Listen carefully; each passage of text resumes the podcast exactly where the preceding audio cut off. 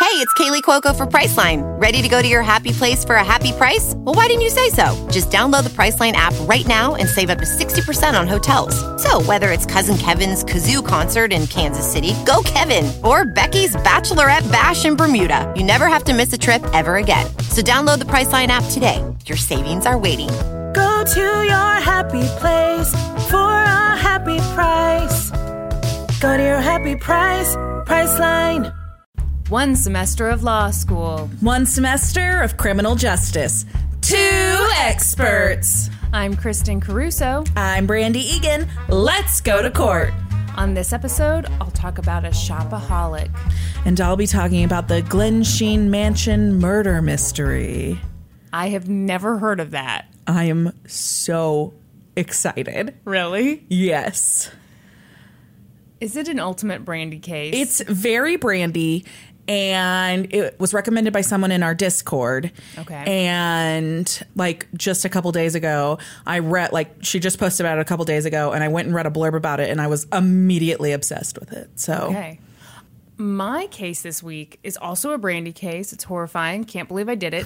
also comes from our Discord. Ooh. And if you're wondering, how do I get into this Discord? What's that Hmm. all about? Uh, go to our Patreon, Patreon. join at the appellate or Supreme Court levels, and you can get into our Discord. and the Discord's really fun. Like it's it's a good time. Although the other night, um Kyle and I basically turned it into a group chat between you, me, and her. It's true.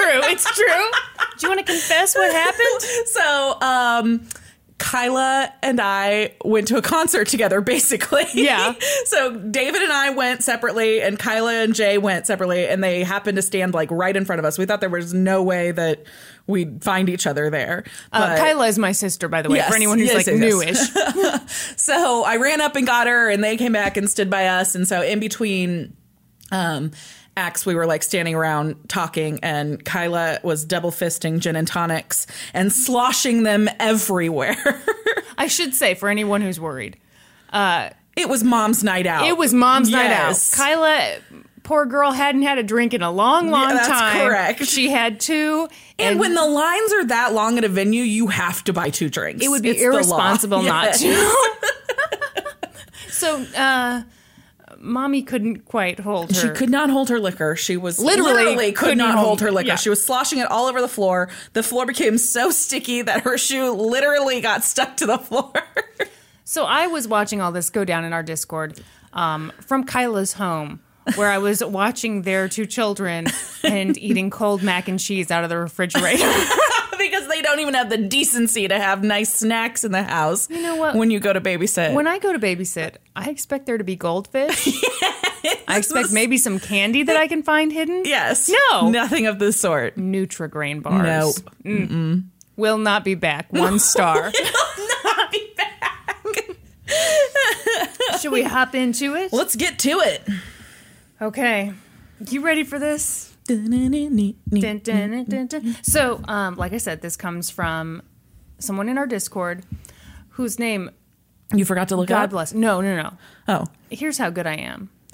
Uh, not only did I like reach out to Oh my her, god, I think I just went like right into the microphone. that brings me so much joy. I don't know what episode it was, but I remember one time you were like freaked out because you were convinced that on one of our episodes you I sound sounded- like a fucking mouth breather. I'm like, tell me more, Christian. like, I never learned to breathe properly. Well, I'm proud of you, Brandy. You've made a lot of progress. Thank you. No. So I reached out to her. I was like, hey, thanks for recommending this case. Uh, do you want me to refer to you as your username in here or by your name? And she said, great, my name is Tag. And I was like, cool. And then she goes, like Guten Tag. And I was like, oh, so Tag, Yes. thank you. Thank you for this recommendation, Tag. Sorry, taking off my shoe. Oh, Lord. Everybody settle in and get comfy, I guess. Don't, don't you hate, like, sometimes sandals, you get all sweaty? Yeah, I mean, but I got flippy floppies on, so I'll just slide them right off. Well, I don't do I don't have to bend flip-flops. down. I know you don't do flip flops. Why don't you do flip flops? I don't Do you know. have something like fundamentally against flip flops? I don't think they're very comfortable. Okay, so I'm sorry. I have a flip flop story real quick. First of all, I never call them flip flops. I call them flippy floppies. Okay. And exclusively flippy floppies. like, even when I'm having a semi serious conversation about them, I call them flippy floppies. um, David had slides.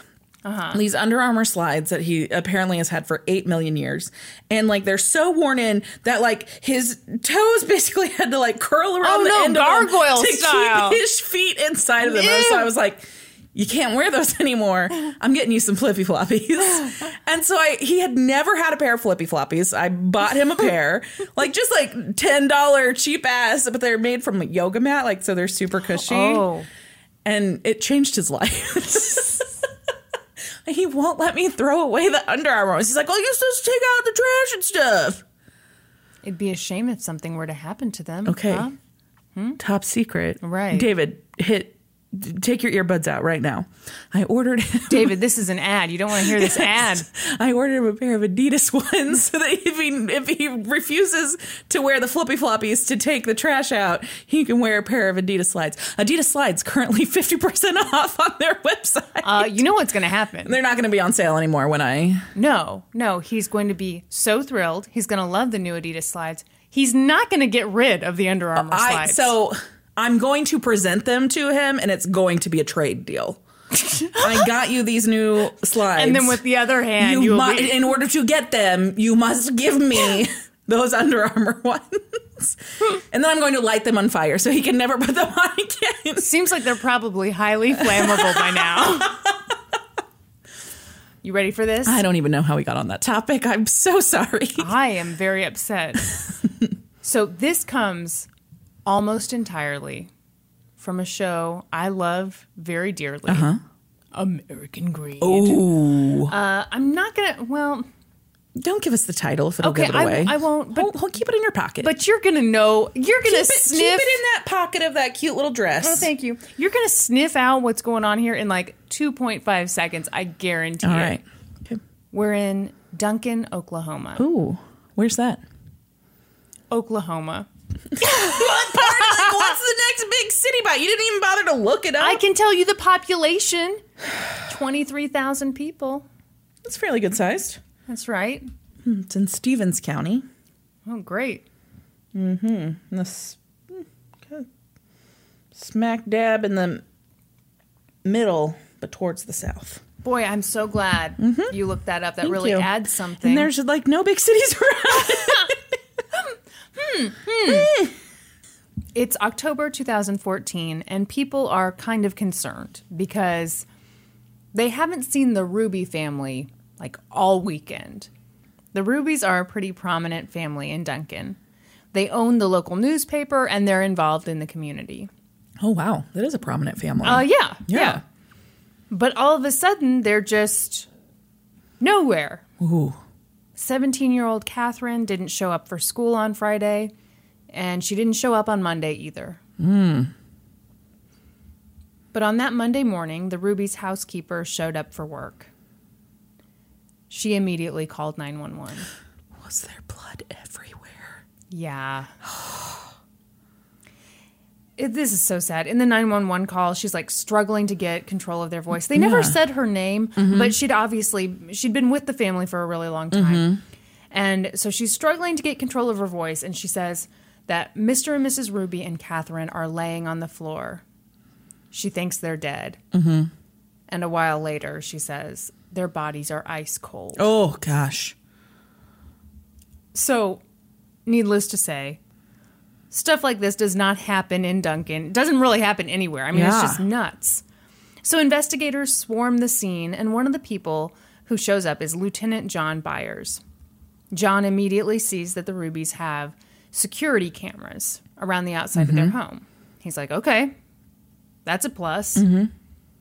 Then he walks into the home, and that's where he sees for himself that Catherine, John, and Joy, who everyone calls Tinker, and even in her like byline in the newspaper, she goes by Tinker. They've all been shot. John was stunned. A lot of questions came to mind, but the biggest one was Who done it? Well, yeah. The biggest one was the Rubies are a family of four. yes. Who's missing? Another daughter? 19 year old Alan. Ooh, So before we get into that, like Alan who Ruby, he okay. Mm-hmm. is, who he is, where he is, let's talk more about the Rubies. let's. They owned the Marlowe Review newspaper, which was a weekly newspaper that covered Marlowe, Oklahoma, which I am assuming is like five seconds that away Yeah. from Duncan. So Tinker covered crime for the paper, but she was also super involved in the kids' school, and people in town called her the casserole queen, which is the most Midwest thing I have ever heard in my life. Hmm. yeah, and it's like a very prestigious thing Oh, in the yeah. Midwest. Yes. if there's a funeral, if there's a baby that's been born, Oh, yeah. um, you better have your best. You got fucking someone in the casserole. hospital? Oh, casserole. Mine, obviously, is sausage Sausage brunch. What's yours? Uh, I do like, uh, well, I call it hamburger pie, but it's like shepherd's pie. Okay, Hmm. I approve. Mm-hmm. You know, other Midwest dishes. You know, a lot of casseroles will have. this is this is so white trash, but it's delicious. when people like crunch up potato chips. and put it- oh, so good. Doritos. Oh, oh. Invite us to your potluck. yes, please. I've heard in Minnesota they call it a hot dish. hot dish. Yeah, I a lot- love that. A lot of places call it hot I dish. love yeah. Mm-hmm. hot dish, but you know I can't he- help where I was born. so. That's right. John was an Eagle Scout, No, which you know, as we know on this podcast, that can, Kristen's not a fan. that can go one way or the other. John seemed like a good guy, though. all right, all right. He was also a photographer, and newspapers were like in his blood. They were the family business. His father was the publisher of the of the Duncan Banner, and at some point, I didn't get an exact year on this, Mm-hmm. but they sold the Duncan Banner. And let me tell you, they had to have sold it a while ago because they actually made money Oh, selling yeah, a 'cause newspaper. Now you don't get any money. No. Yeah. now it's like a charity case. so they put they took that money, which was more than a million dollars, into a trust. So there they are, living in Duncan, Oklahoma, in a nice house, driving nice cars. They've got two children, Alan and Catherine, um, and they're living pretty well. They can afford to put their kids through college. Mm-hmm. Life is good. So, from what I saw, John and Tinker didn't live like a super flashy lifestyle. Like, I imagine they were like what I think of as like Midwest rich. Yeah. Which is like, you've got it, you don't flaunt it. Yeah. You don't really, you know, you just have a few nice things and that's life. Yeah. Alan, not so much. Ooh, he was flashy. Picture this. In his yearbook photo, he was wearing a Burberry button up. Ooh, I mean, that's like screaming. that is. Do you know how much a a Burberry shirt is? No, I've never priced them. How Like much? five hundred bucks. well, that's exactly what you would expect, like a seventeen-year-old to have, right? Ew! What did you wear when we were seventeen? were your shirts only two hundred dollars? No, I've never owned a two hundred dollar shirt. Neither have I. so Alan loved I own a lot designer. of forty dollar shirts. Queen of the forty dollars shirt. That's expensive. That is. That's like my expensive shirt. It's like forty bucks. Alan loved designer shit. Yeah. He had a Gucci wallet, he had Louis Vuitton shoes, and you know, he he made sure people knew about it. Yeah. Subtlety was not his thing at all. So he and his sister Catherine were very different in that respect. She made the varsity volleyball team her freshman year, and she was all about just hanging out with friends. Yeah. She was not flashy on social media. This American Greed episode, God bless him they go and do a deep dive into Alan's like Twitter account, his Instagram, and they start pulling up all this stuff. So of course, what the hell was that? Do It was my throat. I don't even know. you have a little man trapped in there? Oh goodness. I did a creepy thing. You stalked him. His Twitter account is still up. Obviously, he hasn't posted in a while, but it's still up there and people go on there and they troll him. oh. So like one tweet from You really went full brandy on this case. I couldn't help myself. I was like, I was like, huh, they're pulling up his tweets. And so I, I had already Googled his name Yeah. Mm-hmm. to try to find, find more articles about him. And there's just not a ton out there, but you can find his Twitter account. Ooh. And um, one of the tweets that I came across was, How can you willingly eat ramen? Okay, first of all, it's delicious. Yeah, exactly. Very easily, sir. but so another one that he had. People who say money can't buy happiness have obviously never been on a jet ski. When they crash it, they crash it with a huge smile. Oh my gosh. Also, you ready for another? Yeah. Money isn't everything. It's just the basis of our world. I want a watch for Christmas and not a Walmart one. Whoa. Whoa. Whoa. Whoa. Yeah. So I went through his tweets, obviously, and like they're mostly just someone trying to be funny and also with like a bit of douchebaggery just Yeah. sprinkled. Well, no, more like mixed in thoroughly. Heavily folded. Like a Midwestern marshmallow salad. That shit was folded Yes. in very nicely. So people in town say that Alan is super materialistic and he's like at this point spending all kinds of money. And as a result, things start getting tense at home. Two years before the murders, Alan tweeted, All I want for Christmas is a less psychotic family. Hashtag getting ridiculous. Ooh. Mm-hmm. Hmm. You on his side? no. You should be. No, I should not. He clearly murdered his family. About a month after he made that tweet, Tinker talked to him about his out of control spending. And he choked her. Police were called. But Tinker, ev- I mean, she did what I think probably any mom does. Mm-hmm. She was like, no, hey, we don't want to press charges. course, We've got yeah. this under control. We're all good. Yeah. But where was he getting all of this money? That's what I want to know. How's he buying like Burberry shit is expensive and it was the least expensive of the items on that list. Right. Like, you know, I love Burberry. I do know this. I have a Burberry purse that I bought secondhand because it's fucking expensive. You gonna get that shirt? no. First of all, I don't want to wear Burberry. Oh, like I oh. don't want to wear their design. Like I, I love their plaid, but I want it like you know, it's like on the strap on my purse, and like it's on the lining of the purse, and that's good for me. You're I don't more need of like a- a full suit of it. You're more subtle. Yeah, Yeah. yeah. Okay. Okay. I'm secondhand subtle too. I'm not paying full price for that thing because I like a bargain. So the episode didn't get too much into this, but I imagine that John and Tinker did give Catherine and Alan some money. Yeah. So that explains some of it. But Alan obviously had stuff that was so over the top Yeah. that they knew something was up because um, Alan did not have a job, obviously. Alan. Well, that's not really, that doesn't fit into the lifestyle. Mm. You don't want to have to work for it. Well, you don't want to have to show up at McDonald's in a Burberry top. I think it's called a top when a man wears in a Burberry blouse. Do you have a guess as to how he could afford all this shit?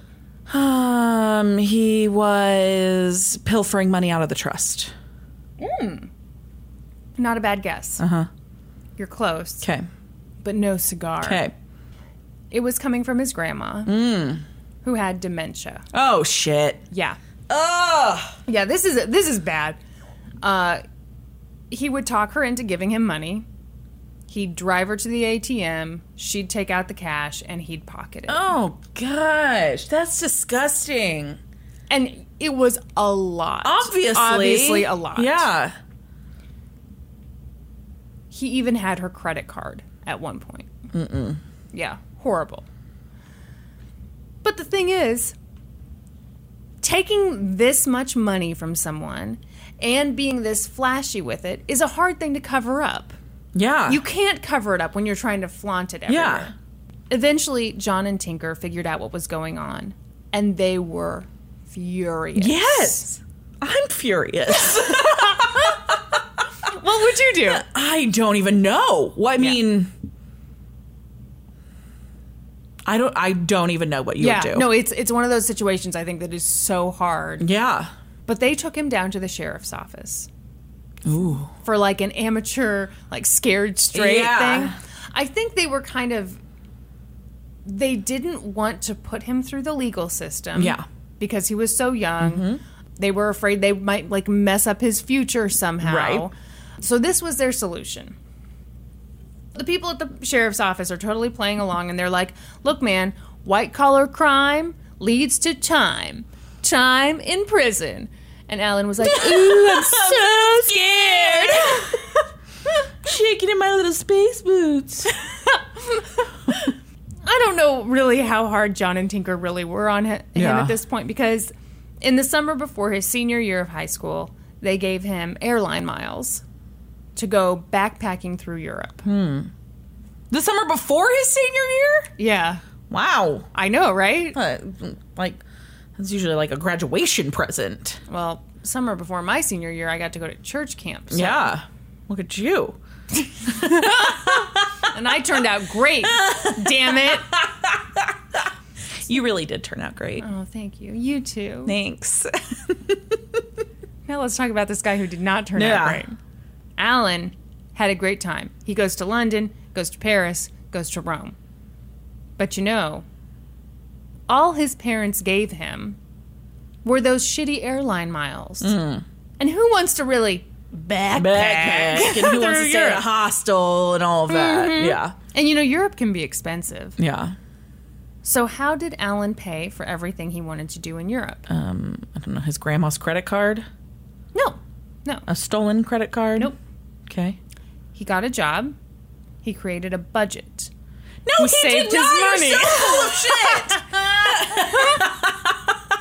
Oh, of course. He forged his grandma's name on a credit card Yes. application and he used that to pay for his trip. Awful. But again, he did not get away with it. yeah. Right before his senior year of high school begins, Tinker and John find out about this credit card, and uh, once again, they are so angry. But this time they were like, wow, okay. Maybe our precious little shithead needs to suffer Our some precious little shit. consequences. That would be really hard though when it's your kid. you know, I Said told the two girls with no. I know we children. have no children, but I I feel for them because I feel like this might be the approach I would take of like first time it happens, you, you want to go right up to the limit and hope you can just scare the shit out of the kid. And, Yeah, of course. you know, make him do a U turn. Yeah. But then they do the same shit on a grander scale. Mm-hmm. Uh, no. So this time they turned him into the police, Good. and he got arrested for credit card fraud, which is a felony. Yeah. they showed this footage of Alan. He's being questioned in a room that has a. I want you to picture this. 'Kay. You know, so not full on wallpaper. Okay. We're talking about a wallpaper border. Border. And on that border, there are busts of Labrador dogs. Okay, so just like oh, just like from the chest up. just from the chest up.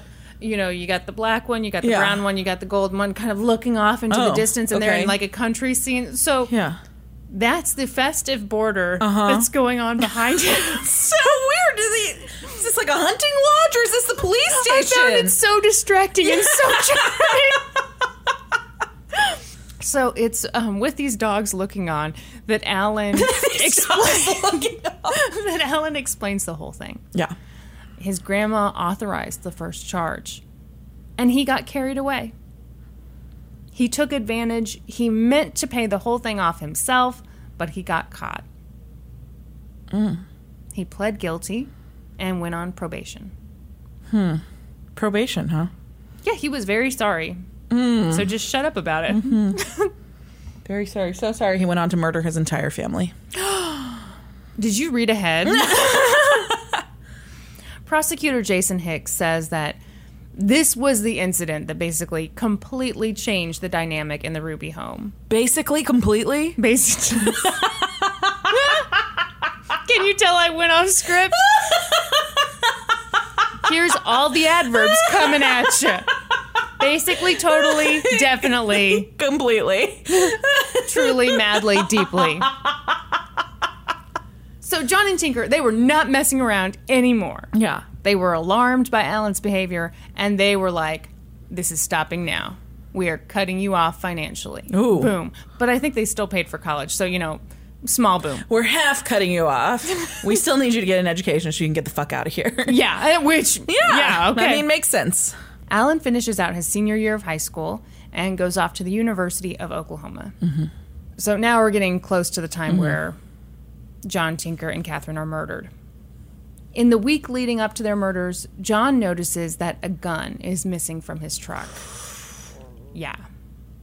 He calls police to report it missing, and on the Thursday before they were all murdered, a police officer showed up at his house to talk about the missing gun. The creepy thing, I mean, there's so many creepy things, but like, you know, they had surveillance footage from Yeah. that time. So you see him like the day before this happens, or actually the day of, and he's talking to this police officer about this missing gun.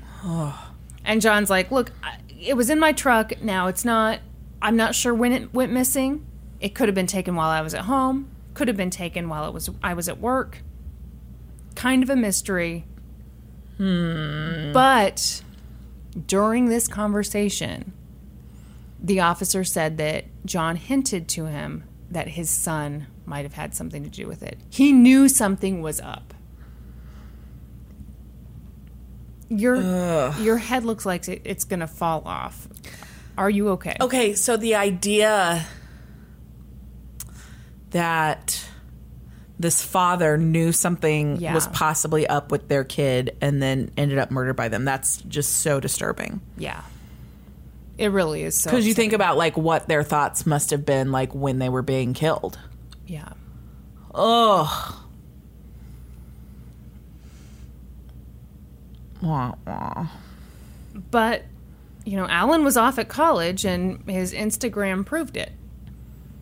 He was posting. He had this picture posted of his college stadium. You know, talking about the view from his dorm. So, No, that doesn't prove shit. oh, it's it's a hundred percent. no, because you could take that picture anytime and post it from wherever. are you a detective, madam? Yes, I am. Well, welcome to the team. Good work today. Wait, would you like me to talk about how much of a detective I am? sure. I told you this story already. I don't know what the we're tattoo talking- story. Oh, oh yes. Should I tell this? Yeah, you might as well. Okay, so Throw in an allegedly too. Oh, absolutely, I will. Okay. So, um, I've mentioned a couple times on here that I was recently getting tattooed. My piece is finished, whatever. So I went to And this- it looks amazing, It, by it the way. does look amazing. Um, I posted it in our Discord. That Tweety Bird is just it just really brings out my eyes, doesn't it? right here on my cheek. I went to this guy who I have followed on Instagram for years. Um, he's, He's so talented. He's so super talented. Um, but he owns a private studio in Lawrence, and he rents out part of his studio to this other artist. So. Last week, I was on Facebook and the tattoo studio posted this long post about how this other tattoo artist is no longer affiliated with them, effective immediately. And we're sorry for any inconvenience. If you had appointments scheduled with him or deposits down with him, you will have to contact him about those. And they made it very clear like, we don't have his deposits. He takes those directly. He's a contract artist. And then they were like, we're very clear, like, to be clear, all ties are cut with him. Yeah. Um, and due to the nature of his departure, it may take some time for him to get back to you when you attempt to contact him about your appointments or deposits. so pause right there. Yes. So that's what the post says. Yeah. And I'm sure you saw comments from other people who'd seen it. What what does a normal person do when they see it? So I don't know what a normal person does, but I'll tell you what I did. I um, immediately screenshot it and sent it to David, and I was like, "Holy shit! Look at this!" Because first of all, this is a small studio, so this other artist has been there every time I was there getting a s- session done on my tattoo, and like it's just four people in there, whoever he's tattooing, Right. and him, and then my tattoo artist and me. And so we all talked. So I've talked to this artist several times. So I, so my immediate thoughts when I read it were, "Holy shit! This sounds like he got arrested, and for something bad, for this to be their immediate reaction." Right. If it was like he got caught with some pot, y- Exactly, yeah, it'd we're be a not very cutting different ties. story. Yeah. Yes. So I put on my detective hat. Uh-huh. And which is luckily always nearby. always nearby, never more than an arm's reach away. um, and I went to the Douglas County Sheriff's Department website because the tattoo parlor is located, or the tattoo studio is located in Douglas County, Kansas. And so I had to fucking sign up for an account. So I was really pissed about that. but few clicks later, I was into the booking reports for the day before, and there his name was. He had been arrested and booked the day before on horrible charges. He was charged with indecent liberties with a child, two counts of criminal sodomy against a minor older than 14 but younger than 16, and two counts of forcible rape That is disgusting. disgusting. So yeah, so my my reaction, my initial thoughts were correct, allegedly. I mean, he's only been Yeah. charged. There's been no trial yet, but so they have set no bond for him, which makes me think that that they have some very Mm-hmm. concrete evidence. I mean, I really commend the my tattoo artist for like taking steps to Yes. immediately act upon this and like cut those cut fucking those ties. ties. No kidding. Yeah, there's no need to be Yeah. hanging around that. Yeah.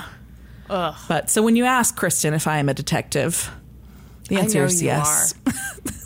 The number And of things. What? What also I feel like you should take away from this is if you even rem- if I even remotely know you, and I think you did something bad, I'm gonna figure it out. Hold on, hold on. Not just if you think they've done something bad. Yeah. You've looked up everyone you know, right? Oh, yeah. Yeah, okay. Oh, yeah. Yeah, so let's just be clear. it's not like you're like, I don't know, this person gives me a bad vibe. You're like, I met a person. Let me see what they've Yeah. done. I will find it. What's the most shocking thing you've ever found? um a former employee of mine like uh, yeah. she um when she worked for me she was like this super mom she had like uh, two boys who were very into baseball she was like the team mom they did like traveling tournaments all of this stuff very put together whatever all of a sudden she's got these crazy posts on her facebook page and so i went and looked her up and she had all of these charges for um for her possession of meth.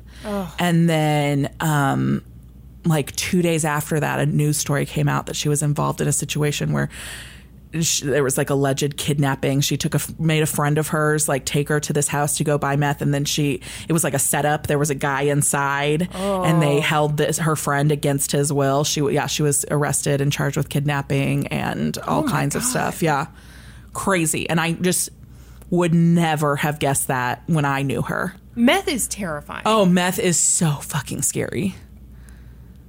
Yeah. Ugh. But yeah, so that's definitely the craziest thing I've ever Oh, yeah, found. That wins for sure. For sure. Yeah. Lamest thing?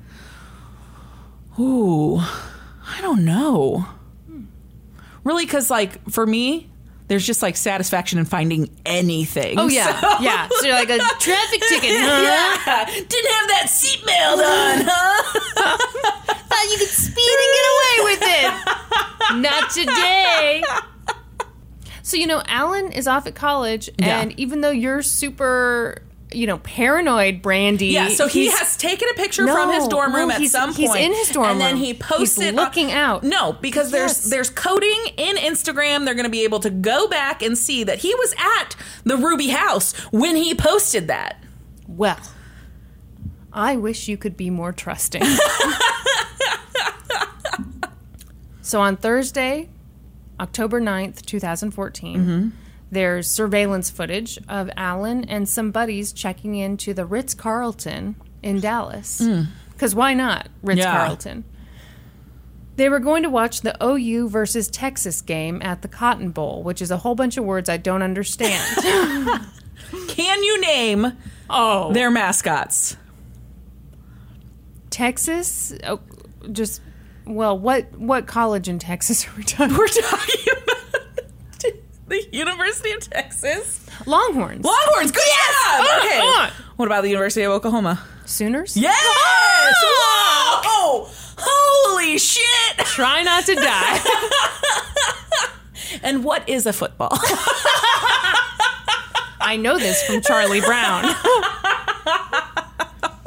so they stayed there. They had a great time. They partied. They checked out on Sunday, October 12th.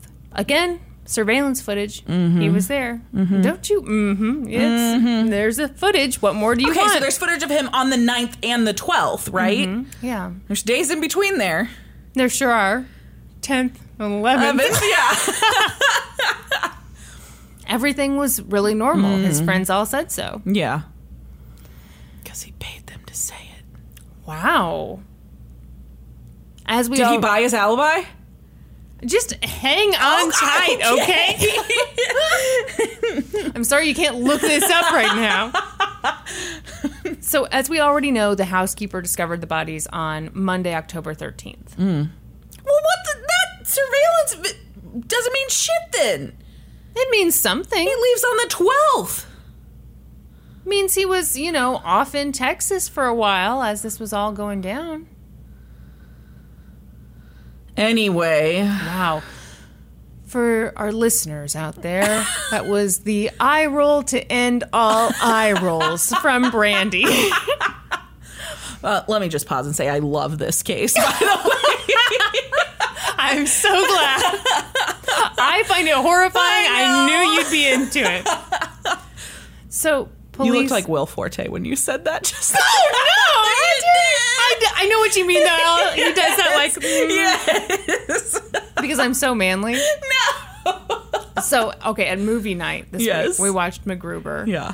I gotta say, okay, well, obviously, very stupid, Stupidest movie Oh, ever, but hilarious. Oh, Yeah, we did laugh. Yeah. Um, the opening scene where he's like, where he's off like in his little white robe Uh-huh. Oh and stuff. He looked really hot. I was like, Will Forte's hot. gosh, I don't think so. No, Will Forte was hot there. Yeah, was he? Yes, I was He had, like, all shocked. this long hair and like a braid. oh, I'm sorry. I didn't know you were so uptight, Miss. I've got a big tattoo. I don't like long hair. yeah. My boyfriend is bald. and that's the way. Uh huh. Uh huh. uh-huh, I like it. So we already know housekeeper, you know, discovers the bodies on Monday. Police rush to the scene. Yeah. The bodies had obviously been there for a very long time. Mm-hmm. Well, Sometimes. some time. Maybe they were murdered on the 10th, where there's no surveillance video of him being in Dallas. Mm-hmm. So they're all kind of suspicious because they knew Alan was a shithead. I mean, it's a small enough town. Yeah. They know what's up. And then, you know, after they'd been there for about three hours, Alan shows up. Oh, gosh. Uh huh. And what's he say? Not a whole lot. Oh, my What, gosh. what would you say? So you you're coming in. You have no reason to be there. Yeah. It's a Monday. You're supposed to be off at college. college, yeah. You're at your your childhood home. Uh-huh. There's police tape surrounding Uh-huh. it. Let's just say you're totally innocent. What do you do? I have no idea. What do you think you do? Okay, if I pulled up to my parents' house and there was police You would tape, freak the fuck out. I would freak out. And what I honestly think I would do, I would duck under the police tape and run in. Yeah, absolutely. Okay, so as I learned from American Greed today, that's kind of the normal thing. Yeah. If you're part of the family, you duck under the police tape Yeah. and you go. you're like, the this fuck is my in." house. Yes. This is my family. I want to know what happened. yes. Alan Not did what not. Alan did. stood politely outside the tape. Oh. Okay. Because Alan already knew what it looked like inside there. No, maybe Alan was busy posting to Instagram. Okay. Nope. So police immediately are like, "Oh boy," because Alan wasn't crying. Nope. He wasn't asking why they were What Mm. there. happened? Wasn't asking anything. Because Alan already knew. Yeah, well, okay. so they're like, why don't you come on back to the station? We've got bad news. We'd like to deliver it to you on videotape in an interrogation room. Yeah. This time he was not in the room with the dog bust. Oh, yeah. Mm. Sorry. So the investigator walks in, asks Alan to put his phone away, sits down, and here's how the conversation goes. And, you know, dude's got the accent. Love Are you it. going to do it? Of course I am. Yes! it's been a long time since you've done a voice on here. There's three people there in that house that are deceased. your mom, your sister. And then at this point, Alan goes, oh. And he puts. So he's wearing a baseball hat. So Uh-huh. that's already kind of down on his head. So he's like, oh, kind of a delayed reaction. Yeah. We get through the mom, now we're to the sister. He puts his fist to his eyes and he looks down. So you're really only seeing the top of his Yeah. head. And he goes, no. and the officer goes, and your dad. And Alan, no. Like these massive sniffs, like God. like cocaine sniffs, like way over the top. So he's all sniffy McSniffs. Uh-huh. But the officer keeps pressing. He talks about the gun that was stolen from his dad's truck, and he asks, Would you want anyone to do this to your family? Alan says no. Mm-hmm. Are you a cold blooded killer? No. Meanwhile, police are searching his Jeep. They're in his dorm room. They find all kinds of shit. They find stolen checks, Yeah, obviously. obviously. They find a bathrobe a shithead. from the Ritz Carlton, which you are not allowed to take. That is stealing. Yeah, but no gun. Hmm. So they're like, mm, well, that kind of sucks. We were hoping Yeah. Mm, to just have this all wrapped up by buttoned up. dinner Yeah. time. so police don't really have a ton on him other than just like, this looks suspicious as hell. Yeah. So they did the only thing they could think to do. Alan had been on probation for that credit card fraud. He was not supposed to cross state lines. Hmm. And yet, he had been in Texas that weekend. Yes. So they're like, okay, we're keeping you overnight. Yeah. Now, we got a new videotape. He's in an orange jumpsuit this time, not designer, not fitted, not his color. Tragic. Yes. I'm sure he was very upset about it. And he agrees to take a polygraph test. Which people okay. Rough move, people- Alan? Yeah. Yeah. First of all, this this kid's got a fucking trust fund. I mean, Yeah. I would think it's just my own prejudice. I assume all trust fund kids have like learned that you ask for the lawyer. I Yeah. I don't understand this at all. No, I don't either. But anyway, so he's like, sure, polygraph. Yeah. Polygraph it up.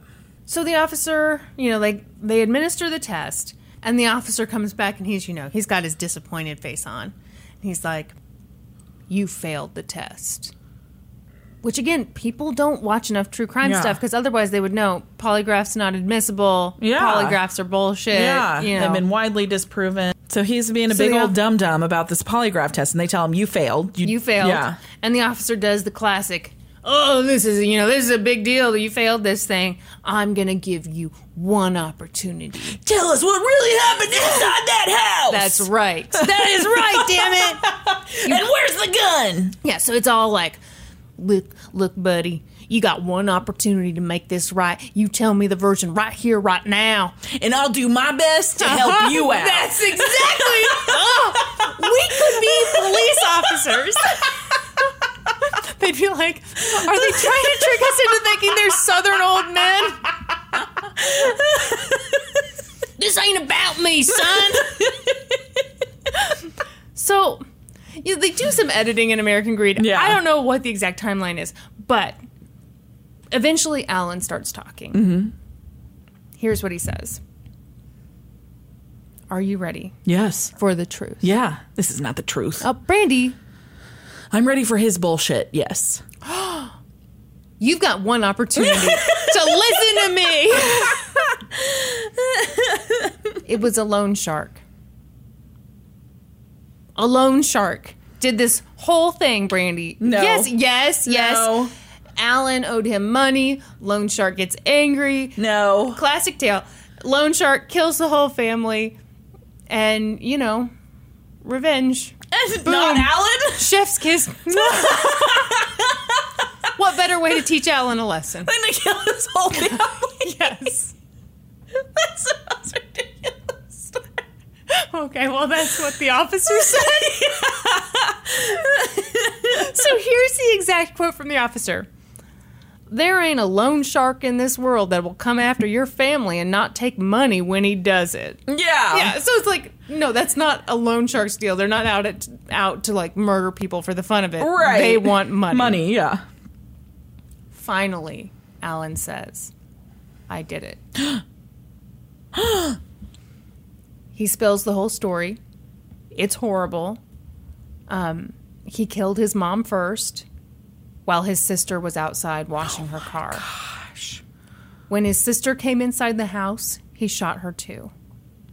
Then he sat in the house with his dead mother and sister for an hour, waiting for his dad to come home from work. Oh my gosh.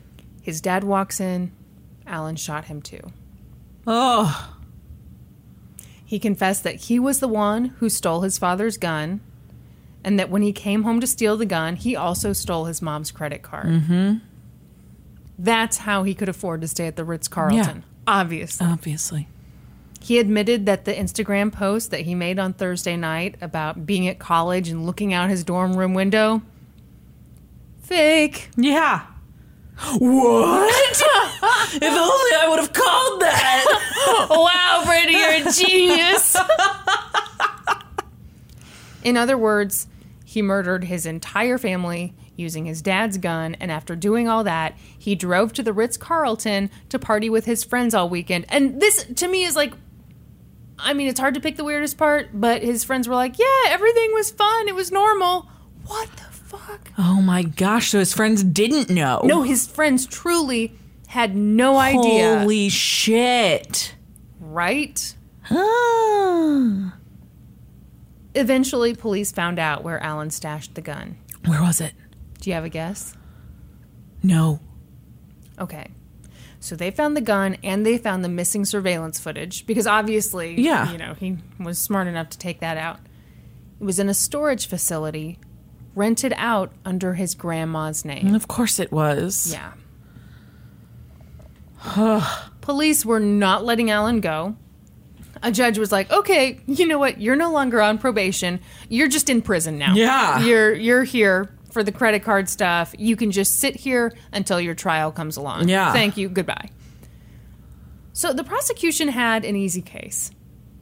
Confession. They had the murder weapon. They had the motive. The the prosecutor was certain this was all about money. He thought I'm going to wipe out my entire family and all of the money Yeah, will come will to come me. to me. And you know, it was a substantial sum. Yeah. The prosecution wanted the death penalty. Wow.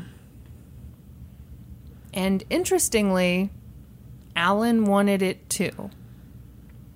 Yeah. Okay, so I might read you this whole letter. I I will withhold my thoughts. Okay. Am I required to withhold my thoughts? No, you go balls to the walls with your thoughts. So, this reporter reached out to Alan while he was in prison, and of course, Alan's attorney had been like, "Hey, don't talk to don't talk to reporters," and Alan Yeah. was like, "Sure, whatever." Okay. So- Noon Dog to Reporters. Yeah. stupid lawyer. I bet he thinks I shouldn't have confessed to police either. Okay, so he wrote this letter, and I'm sorry, it's handwritten, and he has like very bubble letter handwriting that I Excellent. I'm having trouble. Oh God. Thank you for reaching out for a comment. There are a few things I don't want to comment on at this point in time, but I will answer some of it. I 100% welcome the death penalty. What occurred is so horrible, it is deserved. It is unspeakable. This has been by far the hardest thing I have ever done. The tears have all been real. I lost my entire family at once. How You could murdered your entire family at once. This is Thank the you. hardest thing I've ever done. Thank you. Okay, I got to that paragraph and was like, okay, first of all, so like Fuck right off, Alan. Yeah, yeah. What occurred is so horrible. Yeah. It is deserved. Wait, what wha- occurred? What you did? Get your passive voice the fuck out of here. Yeah. I did it. Yes. Yes. What I did was What so I did, horrible. yes. It is unspeakable. Yeah. Not what happened. Yeah. Well, I had no role in this at all, except for I Yeah. did the whole thing. I'm of events. Yes. I lost my entire family at once. How could that n- they not be real? Not taking a shot at you. It's just hard to hear that somehow I am faking all of this. So the reporter must have asked him. Yeah. Yeah. This didn't happen because of shopping. My shopping wasn't something I or my parents could not pay. They just thought my spending was out of control, and it was. To answer most of the rest, I didn't feel like myself that day. This was not. What? I didn't feel like myself that day. I just had kind of an off day, and so Oh, I just killed my, whole, family. Yeah. You ever have one of those days? You ever had like one of those days where you're feeling kind of fat, feeling kind of I don't know, and then you just kill everybody. oh my gosh! Yep. This was not something that seemed like a conceivable option. Why? I'm still trying to work it out, trying to figure all of this out. You're right, Mitch could be fuming if. I'm assuming Mitch is the attorney. Yeah. Would be fuming if he knew I replied. That will be a fun meeting. He has been harping about me writing to family and friends. Thanks for the option, Alan.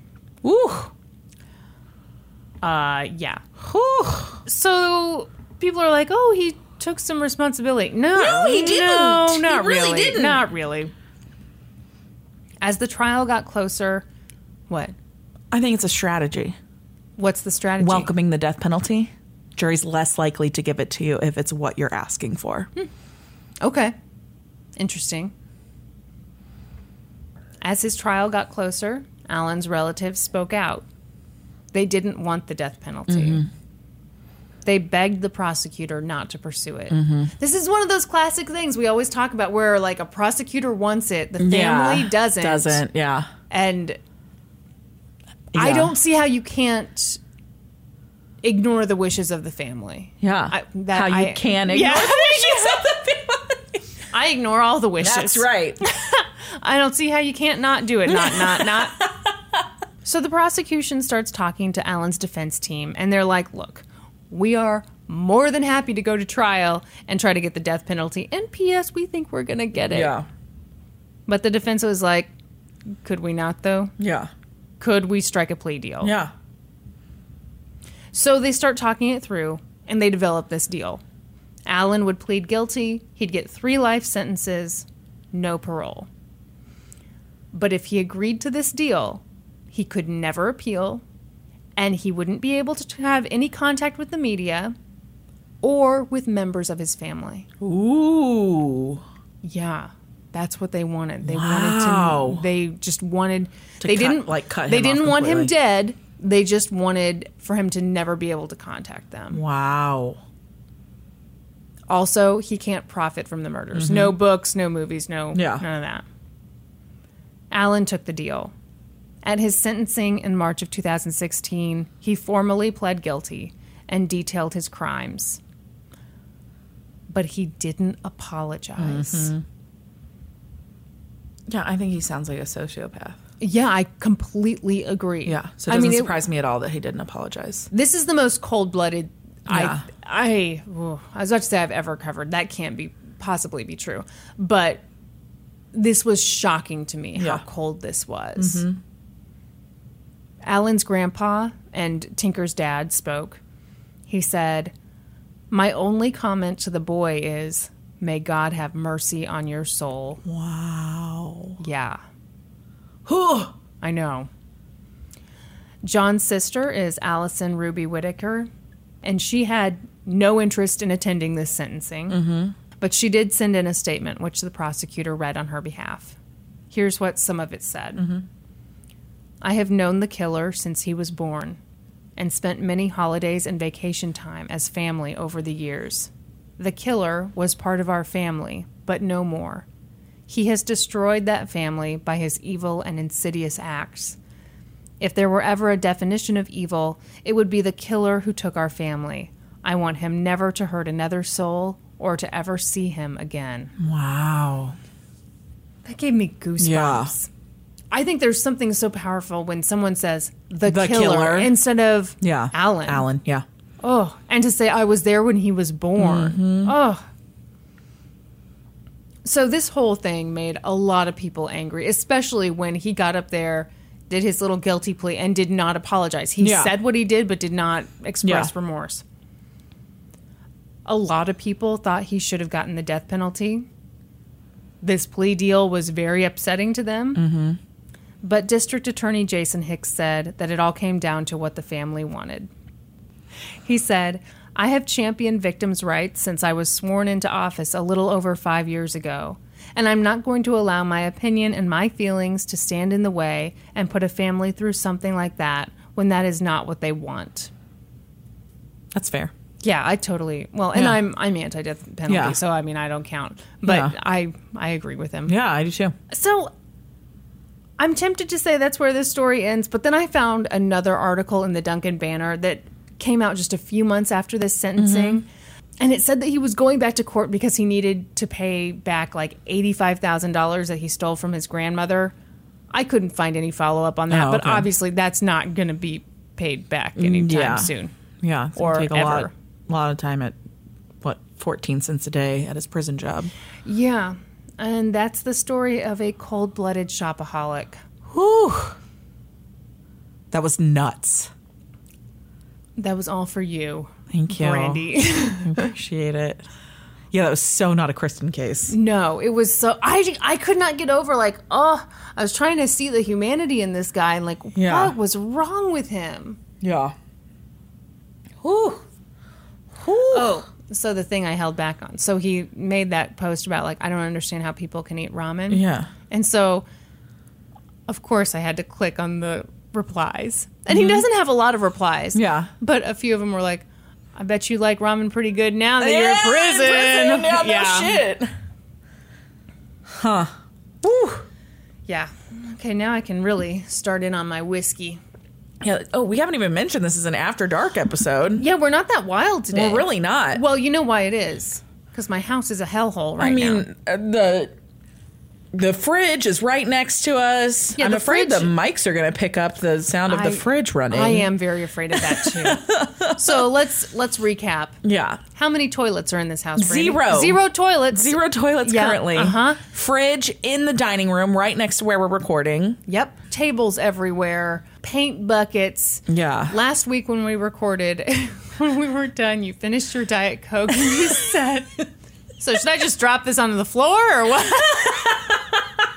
Because my house looked like a trash heap. Mm, It's just funny to me because, like, this is so not you. You hate this. I do hate this. Kristen, this is what has to happen for this house to get ready for sale. Uh, would you like to hear why I felt like a monster the Yeah. other day? So the other day we had guys working on um, some drywall in the kitchen. And at one point, one of them asked Norm if he could use our restroom. And you had to be like, sorry, no, there's no toilet in there. And okay, so Norman was like, "Sorry, I'm sorry, you can't." And the guy was like, "Oh, okay." And Norman was like, uh, "Just, just to be clear, like we literally don't have a bathroom right now because it's been." And he was like, "Oh, okay," because. uh, I remember one time, like a long, like a couple years ago, we had electricians at the house, Uh-huh. and one of them asked if they could have some water, Yeah. like put some water in their water bottle. Yeah. And Norman was like, "Yeah, you don't have to ask. I mean, right. you just yeah. go right ahead. Just get some water. And the guy was like, you know, actually, I do have to ask because I got in trouble a while ago because I filled up my water bottle at a customer's house and they got angry. Can you imagine nuts? So then my fear was like, okay, we'll have somebody here. We won't let them use the bathroom and they'll think it's like some weird thing. Yeah. No, we literally don't have a toilet. Huh. It's a beautiful life. It's coming along great. Thank you. You- I feel like you're just saying I'm that. not. Like the freaking Yeah, things are coming along. things are coming along. See, this is you're in like the ugh, you're in the weeds right now. Nothing is finished. There's 80 projects going on, and then all of a sudden it's just gonna come together. That was the noise of it. I can't wait for it to come together. Soon. Okay. Okay, are you ready? Yes, I'm so excited. First of all, shout out to Caitlin, Mm-hmm. who recommended this in our Discord. We already mentioned that earlier, but um, like literally just a couple days ago, and I was like, have to do this case. Okay. I actually tagged you. Did you ask her how to pronounce Caitlin? I did not. it's probably not pronounced Caitlin at all. And it's pronounced Alan. I did salad. Um, I I actually tagged you and called dibs on this case when she okay. And you know what? I saw that and then I didn't want to Didn't- look it. Yeah. I excellent, was like, mm, excellent. Out of my mind. at 3300 London Oh, Road, hold, hold, Duluth, Minnesota. hold the fucking phone. Okay. 3,300 Duluth Road. London Road, Okay. Duluth, Minnesota. Oh, that pops right up, doesn't it? sure does. Something really bad must have happened. You'll here. find the Glen Sheen Mansion. Oh. built in 1905 by Chester Adgate Congdon, who made his millions in mining in addition to being a lawyer. I'm sorry. Um, when you Google Maps this, Yeah. there's like these big banners that say "Tour a mansion." Oh, so just do like search the address and then just do an image search. Okay. Senior discount. Senior discount. Y'all ever seen a mansion before? oh wow, It's beautiful. it's insane. I Yes. love a big brick house. It's yes, beautiful. It's gorgeous. So it's built in 1905. It actually. Um, like between 1905 and 1908, it took three years to complete. So, by Chester Adgate Congdon, he made his millions in mining, and then he was also a lawyer. I would love to take a tour of this. um, Oh, me too. I've seen pictures of the inside. It is gorgeous. So the 39 room, 20,000 square foot mansion took three years to complete and boasted state of the art technology, including A toilet? hot water, electricity, and irrigated grounds. So it had some Wow. like primitive sprinkler system. Damn. It cost a staggering eight hundred and fifty-four thousand dollars, Adjust that. Mm-hmm. which, adjusted for inflation, is almost twenty-five million dollars. Whoa. Yeah, shit ton of money. Slightly outside our budget. Yes, just slightly. But we'll pool them Yes. and, and we add in the Patreon money and, boom, we're there. Easy. So the home is now owned by the University of Minnesota Duluth, um, which operates it as a museum. yes. giving guided tours daily. Tour goers can see the more than 100 year old opulence, as many of the original furnishings and finishes on the mansion are still in place. So much of the furniture that they, they moved into the home in 1908 is still in the home and exactly where it was. That is incredible. And then there's all these like amazing, like gold leafed wallpapers and stuff like that that are still all intact. How many Labrador borders do they I have? don't know. Damn it. I want to go here so bad. I do too. But what they won't talk about on those tours, Oh, come on. though someone always asks, Mm. are the murders. Or, according to some, me, the murder mystery. Ooh. So you think they didn't catch the right I person? don't know. Oh my god, I'm so excited. I Old guess timey. we'll find Oh out. my god. Continue. It's not as old timey as you think. Oh damn it. Our mystery begins just before 7 a.m. on June 27th, 1977. Oh.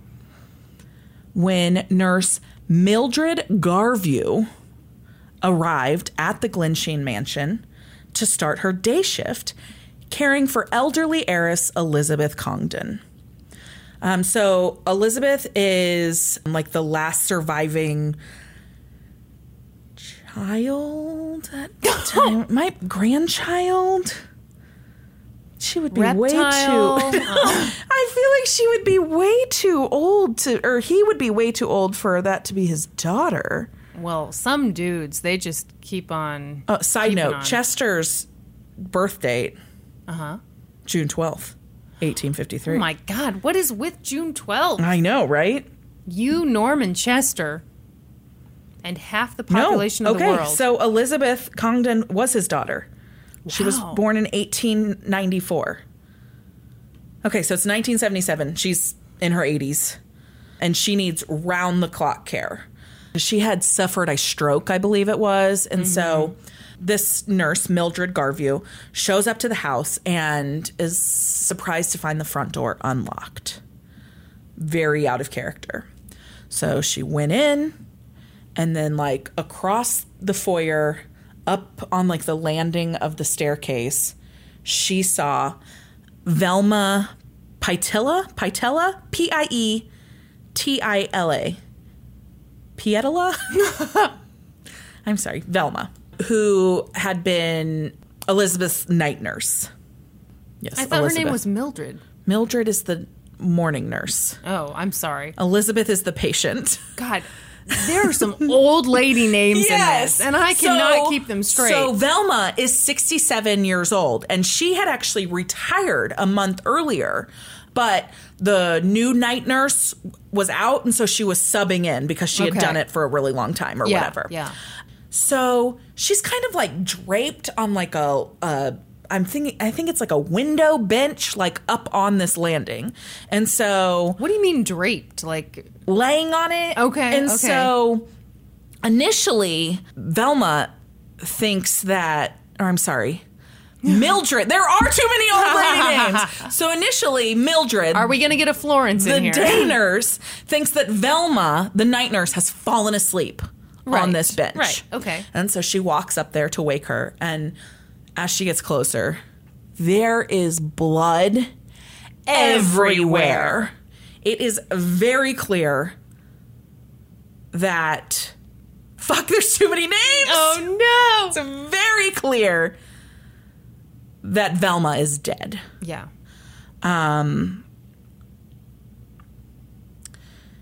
It turns out that Velma had been beat with a very heavy brass candlestick. Oh no. Um. Well, what are they in fucking Clue? Right? That's crazy. So, alarmed, obviously, Yeah. by this, the nurse runs through the house and goes to Elizabeth's bedroom. She's on the second floor. And there she found Elizabeth in bed with a satin pillow over her face.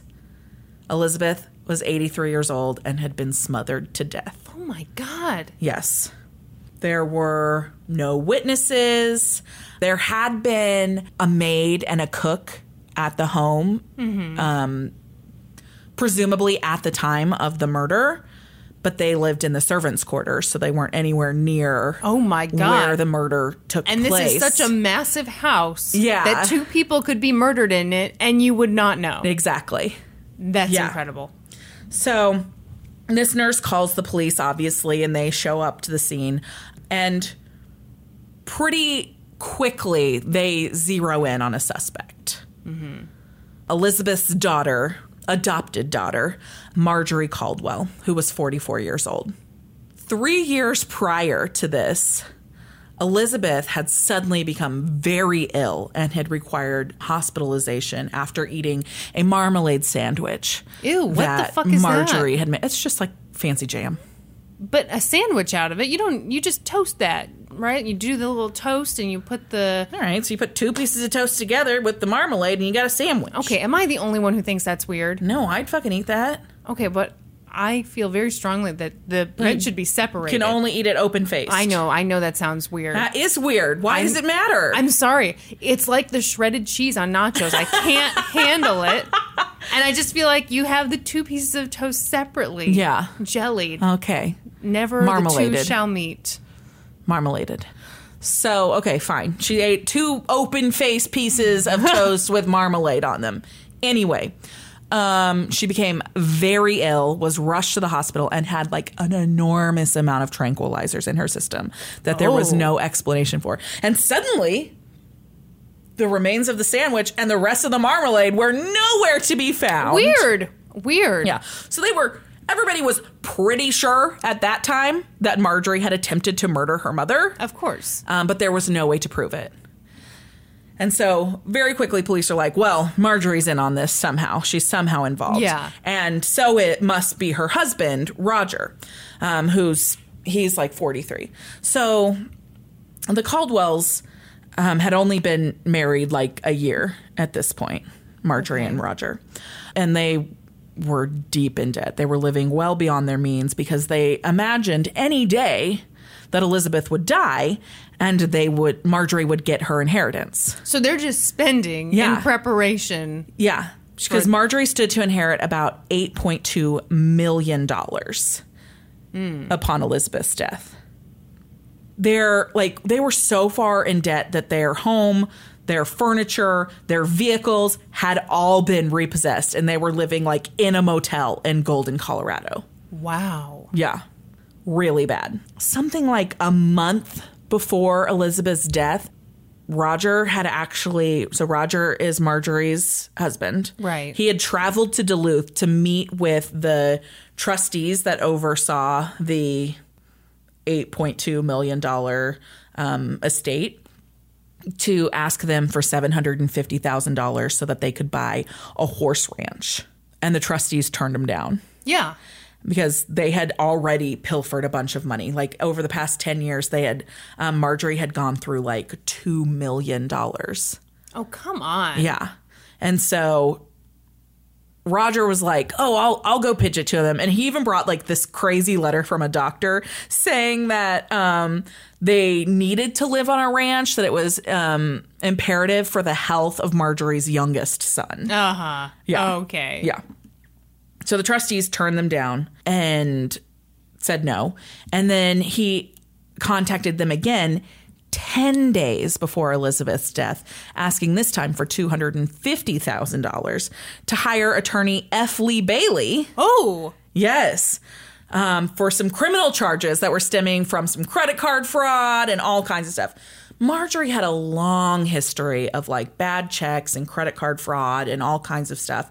And I think like at a pretty young age, she had actually been like officially diagnosed as a sociopath.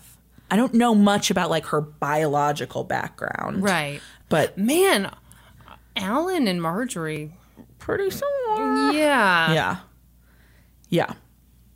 So Marjorie had been sued several times. Roger also had been bouncing checks and fraudulently using credit cards. They were in all kinds of fucking trouble. Right. And then all of a sudden, Elizabeth is dead. How convenient. Who done it? I think I have a guess. You do? yeah, I do. Marjorie and her dipshit husband. Oh. Let's see, shall we? I don't think we even have to, and I don't see why you're saying this is a mystery. Hmm.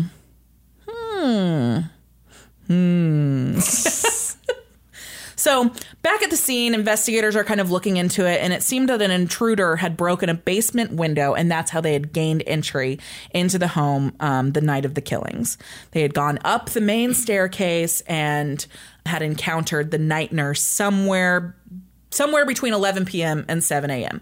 There was like pantyhose wrapped around one of her wrists and so it looked like maybe the whoever had done this the intruder had attempted to tie her up that it had Oh. never been the plan to kill her and that she had fought back because they the candlestick that she was murdered with was like nearby Right there, yes okay. and so she had fought back and then was beat to death like, like they kind of like i think it was like 23 hits with this candlestick to this God. poor woman and then this the whoever this the mystery murderer um, had then cleaned up in the nurse's room which was across the hall from elizabeth's room so there was blood everywhere in there it was very clear that's where they'd gone to kind of clean up the mess and then What do you mean clean up the mess? Like the mess on themselves? on themselves. Oh, Okay, yes. okay. Yeah. Um, because then that's when they made entry into Elizabeth's room. So Elizabeth was smothered to death, said smothered to death with that satin pillow, and then a few items were taken from her room. There was like a small wicker suitcase that was missing, and then jewelry, including jewelry that she always wore. There was this, I think it was like a diamond and sapphire ring that she always wore. Mm-hmm. You know how you know those. I'm the same way with my jewels. It's like old women with their jewels. Yes. Like, yeah. So she always wore this like diamond encrusted ring. Yes. And it was missing from her finger, as well as some other, a, a watch um, and some other jewelry from her room. The intruder then left through the front door, leaving it unlocked, and then drove to the Minneapolis St. Paul International Airport How how do we know that? because the nurse's car was left at the airport. Oh, Yes. As I mentioned, there was a maid and a cook at the house in the servants' quarters. Right. And they said that they hadn't heard anything, but the cook had a dog and her dog began barking about 2:50 a.m. and remained agitated for a couple of hours. oh my God! That's oh, that's so Mm-hmm. upsetting. and the nurse who had been murdered her wristwatch stopped at exactly 2:40 a.m. so they believe that was possibly the time of the murder Oh my God! yeah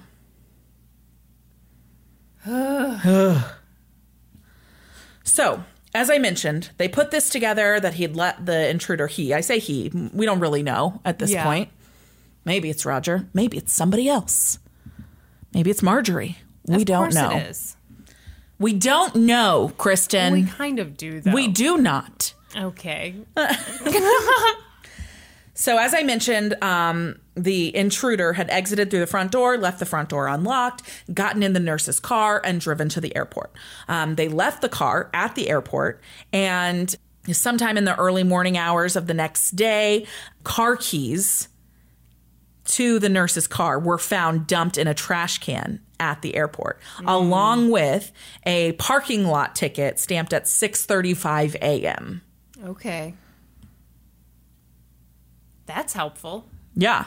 And then the police were able, so the keys and the ticket were found first, and then they were able to locate the car in like a short term parking lot. So that all takes place. Meanwhile, Marjorie is back in Golden, Colorado. She's seen coming and going several times from the motel room that they're living in. Lots of people see her. She was looking at real estate and doing all kinds of just her normal activities. Seems like she's being seen a whole lot. Uh huh. You know who wasn't being seen? Her husband. Mm-hmm. And people asked about it because they were always seen together. And she always had some different excuse for why he wasn't there. Mm-hmm. He was off doing this. He was in their motel room. He was in town. Don't you worry. Mm-hmm. He was there, according to her. But no one saw him. You know how you know for sure this crime was committed by a man? How? the murderer tried to bind that woman with pantyhose. And I feel like women know that stuff's too stretchy. Mm-hmm. Oh, yeah. I don't think men know how stretchy, Stretchy it those is. suckers are. Boom, case closed. Case closed. It's Roger. All right. Sorry, I guess you can stop now.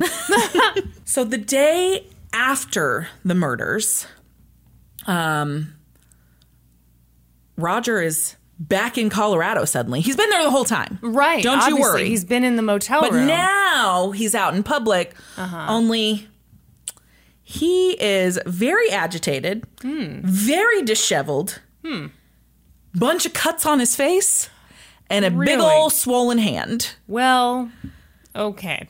First of all, on the day of the murder, like Marjorie is told about the murder and she goes about continuing to look at real estate. Like she's not upset about it at all. Uh-huh. Well, now she can afford the real estate. exactly. So, day after the murders, Roger is seen in Colorado, though he's been there the whole time. Uh-huh, sure. Disheveled, very agitated looking, cuts on his face, very swollen hand, and he's at a bank in Golden. Like that's one of the first places he's seen opening a safety deposit box. Yeah, for the ring. The ring? What ring? Shut it. So the police like have started tracking their activity Yeah. at this point. Yeah, for and sure. so they get a search warrant and they go check out that safety deposit box and they find in it a a notarized letter that was signed by his wife, Marjorie. She signed it 3 days before the murders and it gave Roger Caldwell a 2.5 million dollar cut of her inheritance upon the death of her mother. Hmm. Yeah. So this is like a huge red flag, like light, like Yeah. flashing lights go off. Prosecutor said um, that this was the closest thing to a murder contract that they had ever seen. well, yeah. Yeah. So this like and it like spelled out like no matter what happens with our marriage, anything, uh, this 2.5 million dollars, it is yours to keep. Yeah, bullshit. Why the hell would you say no matter what happens to our marriage, you I don't get know two- exactly what it said, but it said it was No, like I'm it sure. laid it out I like, get it. irrevocably. Yeah, Yeah. If we divorce, if Yes. something happens, Yeah. you still get 2.5? Yeah. No. Yeah. No one makes that deal Right. unless he's done you the massive favor of, Hmm. Of murdering your mom. mother. Yeah. Yes. And giving you an $8 million inheritance. Yeah. This is ridiculous. It's a mystery, Kristen. It's really not. Um, I do have to say that the majority of this information came from this really great article that I may have just accidentally closed. No, I did not. Um, in the Duluth News Tribune by Candace Reynolds. Reynolds. Reynolds. I don't know. Thanks, Candy. Yes. Should we talk about how we just ate a Butterfinger?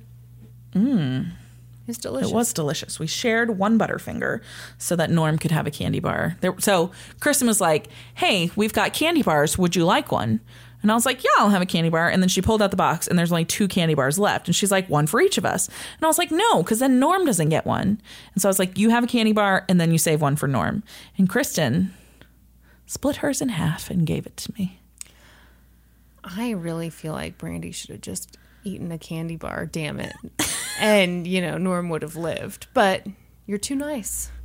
Well, What? I told you it comes from me feeling bad the other day because the other day when we Oh, recorded, yeah.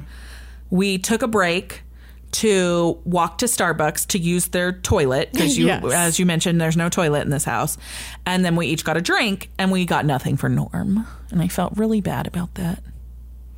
You're such a sweet person. Because we got back and we're like slurping on Yeah. our on our Starbucks, and he was like, and I was like, oh Norm, I'm sorry, I didn't even think to ask you if you wanted anything. Probably should have been your wife who would have thought of that too. Oh, wow. you know what? He was talking to the drywall guy. No, that was rude. it was. And so anyway, so police uncover this this n- contract Yeah. in this Yeah. safety deposit box and they're like ding ding ding uh clearly Roger's the one who committed this murder and he did it he was contracted by Marjorie to do it case closed I am so alarmed by how this case should clearly be done here. Uh Uh-huh. huh. And you, we've clearly got a ways to go. This is nuts. So after that discovery, um, Marjorie and Roger go back to Duluth to attend the funeral, Uh huh. Fake. their and they tears. stay at a Radisson hotel downtown. And after they check out, of course, the police go in and they search it. And in the room, they find a receipt for a purchase of $54.86 from a Twin Cities airport gift shop on what day do you think, Kristen? the day of the murders. Dun dun dun. Whoa. Yeah. They leave evidence behind in this room. They're just idiots. That is unreal. Yes. Okay, continue. Okay. So then police go and they talk to the gift shop clerk and um what? Why would you stop at a gift shop? I don't know. Doesn't make any sense. No. So they go and they talk to the gift shop clerk and show him the receipt and he remembers that like he looks at the receipt and it's like dated it's like at 6:40 a.m. on the date of the murders and whatever and he describes the man who made the purchase of a garment bag. The person purchased a garment bag and the person matches Roger Caldwell's description to a T. Yep. So police are like, this is all coming together great. Wonderful. Excellent. Perfect. So meanwhile, Marjorie and Roger are mourning the loss of Elizabeth and they're in Duluth for the funeral. And then they travel to the Twin Cities, um, which I don't know how far apart they are, but not very far, I don't think. Okay. And they stay at a hotel there. And suddenly, Roger Caldwell collapses and he was taken to the hospital. What? And wouldn't you know? No. it, There's an No. enormous amount of tranquilizers in his system when he gets to the Oh. hospital. Yes. Yes. and they're the same ones that were found in Elizabeth's system three years earlier. you can't trust people. Yeah. Ugh. Yep. So they're able to, you know, pump his stomach and whatever, and he's fine. Yeah. But while he's in the hospital recovering, and I'm assuming Marjorie's by his side, police searched the hotel room that they'd been staying at in Bloomington. Yes. And do you know what they found? tranquilizers. They found a small wicker suitcase. And 25 pieces of jewelry taken from Elizabeth's room, including the watch and the diamond and sapphire ring. Uh, I have a question. Yes. Was Marjorie the only heir to this fortune? I believe so, yes. so why even take the jewelry? No idea. Because you're gonna get You're it. going to anyway. get it. Yeah. That's Yeah. just hmm, Okay. Yeah. So, police are like, How do you explain this, Marjorie? Mm-hmm. And she had an explanation, Kristen, a perfectly reasonable explanation. I would love to hear it. this jewelry wasn't stolen. These were just copies of her mother's jewelry because she admired her mother's jewelry so much she had No. copies of them made. Yeah, and they're all missing. no. It's just a coincidence that she happened to have copies of the same jewelry that had been stolen from her murdered mother's bedroom in the wicker suitcase that was also stolen from her murdered mother's bedroom. That is the dumbest thing I have ever heard. No. I'm afraid it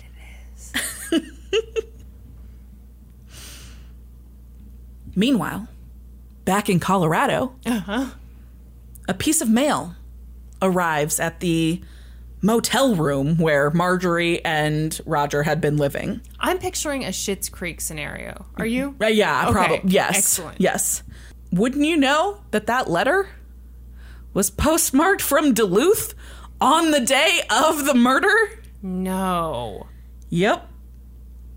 And inside was a 1700 year old Byzantine coin that had been housed in a memorabilia case in Elizabeth Congdon's bedroom. These people are dumb as fuck. Are they? Yes, they are, Brandy. Handwriting experts took a look at this envelope and they concluded that it was Roger Caldwell's handwriting Well, no kidding. on that envelope. Uh-huh. And now this is going to shock you. Okay, I'm prepared. Roger had a coin collection.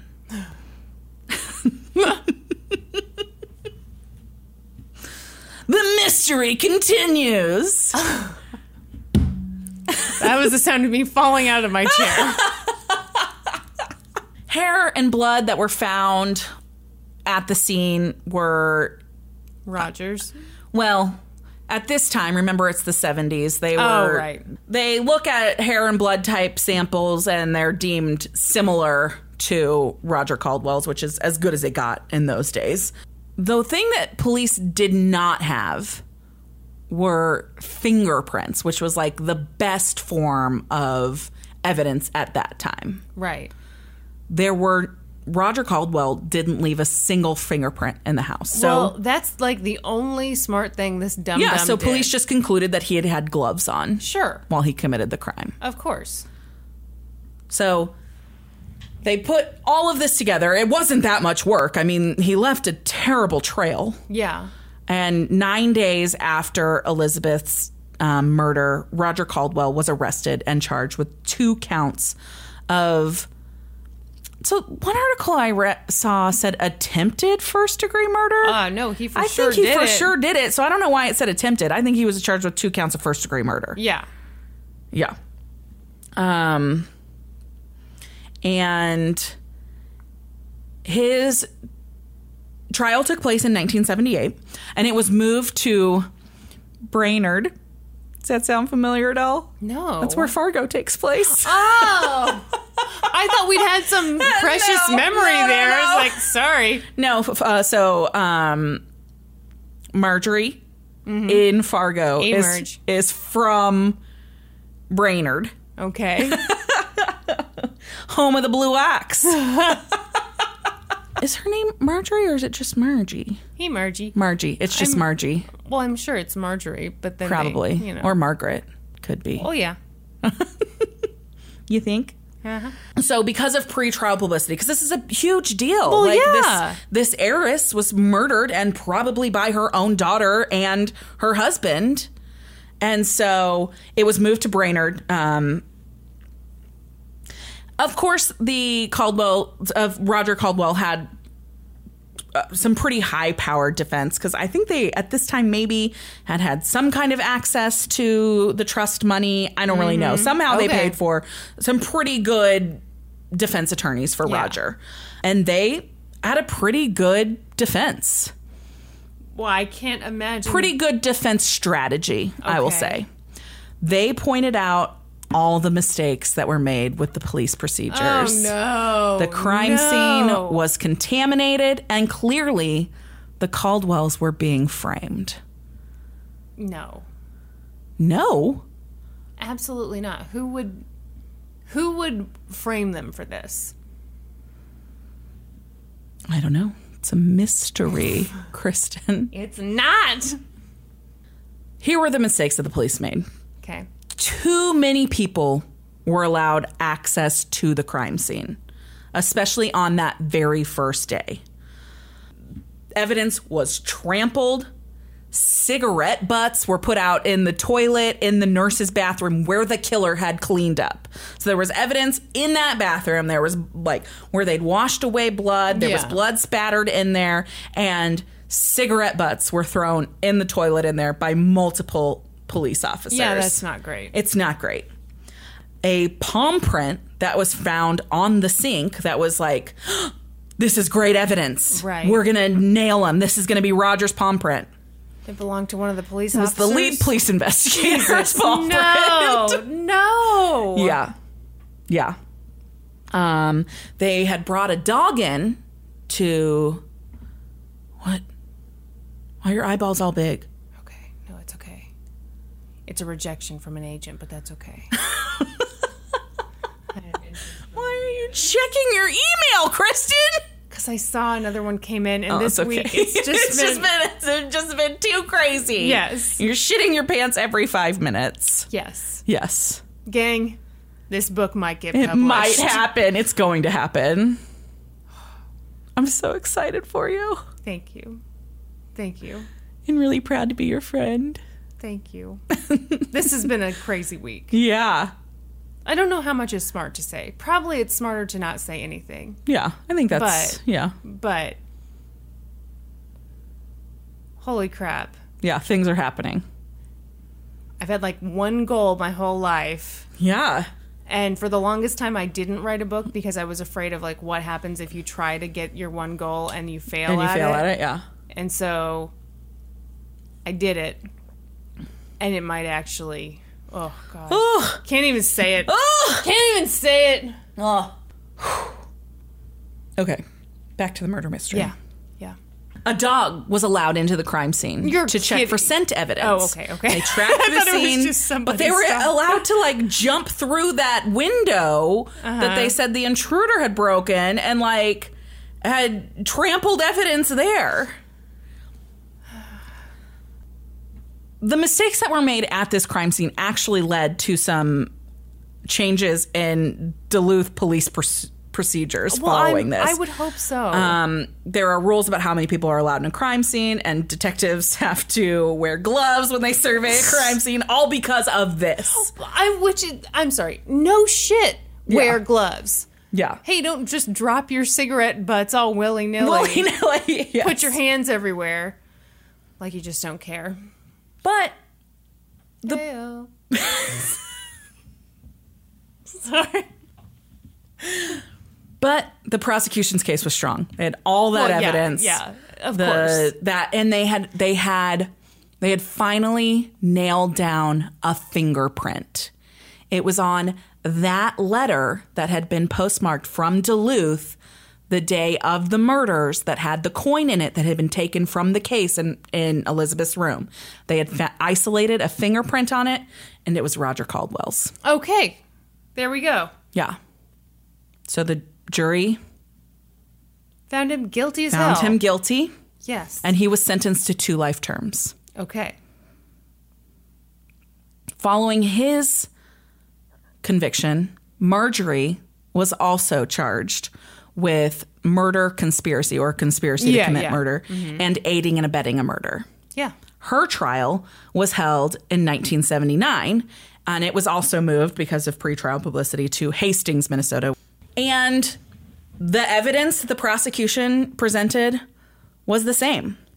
But things didn't go that well at Marjorie's trial. First of all, the jurors loved her. What? Yes. Why? Um, I don't really know. Somehow they connected with her. She sat there knitting during her whole trial. Like, Oh. wow. Yes. And a key piece of evidence that was used to convict Roger was discredited at Marjorie's trial. That letter? That letter, that fingerprint that placed Roger in Duluth on the day of the murders, a fingerprint expert said, It's not his, it's not a match. No. Yeah. And so Oh my God. So this whole thing. Ah! Marjorie was acquitted. Oh my God. But it's okay. We've already solved the he's mystery. gonna get a retrial. It was Roger in the hall with the candlestick. He's going to get a retrial. Following Marjorie's acquittal, which I told you she connected with the jury. They all went out like for drinks after her acquittal. Marjorie You are and the jury. kidding me. Isn't that nuts? That is the weirdest thing. It's so weird. Yes. So following Marjorie's acquittal, um, Roger Caldwell obviously appealed his conviction. Yeah. And that appeal went all the way to the Minnesota Supreme Court. oh, yeah. And in 1982, they threw out his conviction. Yeah. Yeah. I mean, they should if that wasn't his fingerprint. Mm-hmm. So they threw out his conviction, and the prosecution was like, nope, Yeah, we just try again. 100% know that he did this. Of course. We will try him again. Maybe. Well, eh, I don't know. This might be tough without the fingerprint evidence, and they already acquitted No. Marjorie. Maybe we won't be able to get a conviction. And so in 1983, they approached Roger with a plea deal. If he would give them a full confession, Yeah. they would give him time served. Wow. So he had been in prison for five years at that point. Oh, God. And so he took the deal. Oh, my God. Yeah. He said that he alone had killed Elizabeth and that that hadn't been his intention that night. He had gone to the mansion purely to steal some things, to sell, to pay off their debts, and that the nurse had fought him and he'd had no choice and then to murder her and then um, like once he'd killed the nurse, he felt he had to kill Elizabeth, and that Marjorie was in no way involved. Bullshit. People were pissed about this deal. Five years and Five you years. murdered two people? Five years. People were pissed about this deal, and even the prosecutor who offered the deal came to regret it later. He said it was the biggest mistake of his career. Like, Of course it was. he said he should have walked away and tried the case again. Absolutely. He said to the that looking back, he believes that Roger didn't do this do this alone. That there was likely someone else in the house with him that night, some third accomplice, Oh, come on. and that the purpose was, of course, to murder Elizabeth for the inheritance. And that there what wasn't the intention to kill the nurse Velma, but that she fought and they had to. Well, they didn't have to. Well, they believed they had to. Yeah. So, Roger Caldwell was released from prison after serving five years and confessing. That is To the so murders. infuriating.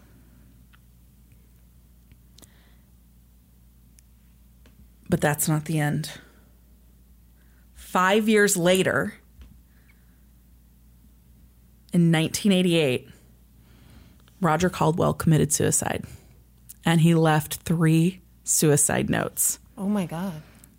And one of them said, This is the best case ever. It's so good. One of them said, I didn't kill those girls. What you need to know is that I didn't kill those girls or, to my knowledge, ever harm a soul in my life. Those girls. I know, I think that's a super weird thing to say. They were both elderly. Yeah. So Roger Caldwell was 54 years old at the time of his death. Um, Marjorie went on to remarry. Um, actually, she and she and Roger separated shortly after his conviction. She went on and actually married somebody else while she was still married to Roger. Wow. Yeah, she had lots more problems with fraud. She never got any of the inheritance. Um, I believe she's still alive. Wow. But yeah, technically, a lot of people think that that case is still unsolved. It's not. I oh, I completely agree. I think 100% Marjorie paid Roger to do it. Yeah. Yeah. Roger never got any of that money. And I think Roger killed himself because he couldn't handle the guilt of what he had done. Yeah, and he didn't reap any of the rewards. Any of the he thought reward, he yeah. would get. I mean, imagine. Yeah. You don't get the rewards you think you're going to get, and your shitty wife tries to murder you and then Mm-hmm. gets away with everything, and now she's with some new guy. Yeah. That was nuts. Yeah. So if you go take this tour, like the official position is that if somebody asks about the murder during the tour, they the tour guide will not talk about it out of respect for the family. But there's a Q&A session at the end of the tours and they will answer questions during that and they sell a book about it in the gift shop. Boy, they really dance around that. They don't sure do. anyway, I want to go here and I do too. tour it and I want to read the book. You and I need to do a Sarah Vowell style assassination vacation. yes. Did you ever read that book? No, uh-uh. huh? she goes around to all the places where like presidents were assassinated. Oh, yeah. and you know it's just kind of morbid and creepy. but Yeah. she's hilarious. Yeah. I think we need to do. We that. do. 100%. love it. Love it.